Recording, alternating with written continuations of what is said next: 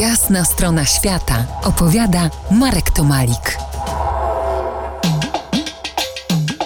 Moim waszym gościem jest profesor Piotr Kłodkowski, był ambasador Rzeczpospolitej w Indiach. E, wszyscy w Indiach jesteśmy mniejszościami. Cytujesz w swojej książce Sashi Tarora i dalej piszesz, że w tym kraju mówi się 1365 językami, z których 22 to języki oficjalne. Tego chyba nie wiedzieliśmy. No pewnie takie rzeczy znajdziemy chociażby na Wikipedii albo w encyklopedii PWN. E, tak, ale tak naprawdę ta rzeczywistość jest dużo mniej skomplikowana. E, chociażby w parlamencie ogólnokrajowym dozwolone są dwa języki, język hindi i język angielski, które są tłumaczone symultanicznie. Także e, e, tą wielkość językową, tą różnorodność możemy w jakiś sposób zredukować. Ale każdy Hindus mówi przynajmniej trzema językami. Tak, ale mówimy o Hindusach już wykształconych, którzy co najmniej skończyli college.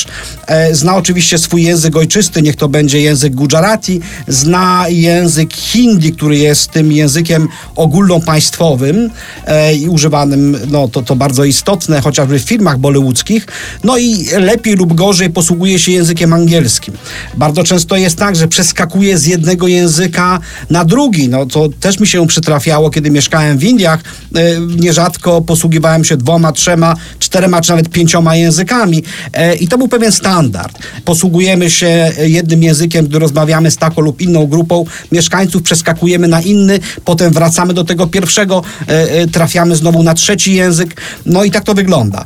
E, Dlaczego jesteśmy mniejszościami? Bo nawet Hindusi należą do różnych kast, należą do różnych społeczności i jedna społeczność niekoniecznie darzy szacunkiem inną społeczność. Dalici, czyli e, ci, którzy kiedyś na, należeli do tych najniższych absolutnie segmentów społeczeństwa hinduskiego, no niekoniecznie darzą respektem braminów, e, którzy kiedyś byli nauczycielami, a dzisiaj też pełnią ważne funkcje e, państwowe. Więc faktycznie jesteśmy wszyscy mniejszościami i rzecz polega na tym, aby znaleźć wspólną harmonię w tym funkcjonowaniu. No właśnie, a czy ta wielokulturowość jest tolerowana, a może, a może wymuszona, a może po prostu pragmatyczna?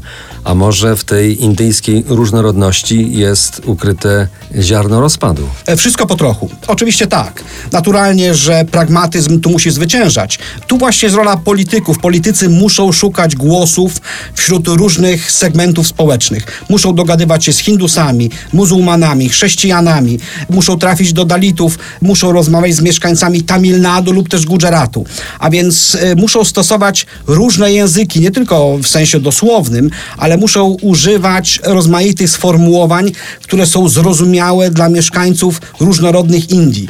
Ten pragmatyzm jest konieczny w życiu codziennym. Przecież mój kolega, z którym pracuję w biurze, może być muzułmaninem, może e, jeść inne potrawy niż ja, e, niekoniecznie podzielać e, moje obyczaje, a nawet mówić innym językiem w domu, a innym językiem w pracy. Więc ten pragmatyzm wymusza pewną tolerancję, akceptację, ale też, jak wspomniałeś, może być zarzewiem buntu, może być zarzewiem rebelii i tego typu rzeczy mają miejsce w Indiach, niestety, niestety. Do Indii tym razem z punktu obserwacji religii subkontynentu wrócimy z profesorem Piotrem Kłodkowskim za kilkanaście pasjonujących muzycznie minut. To jest jasna strona świata w RMS Classic.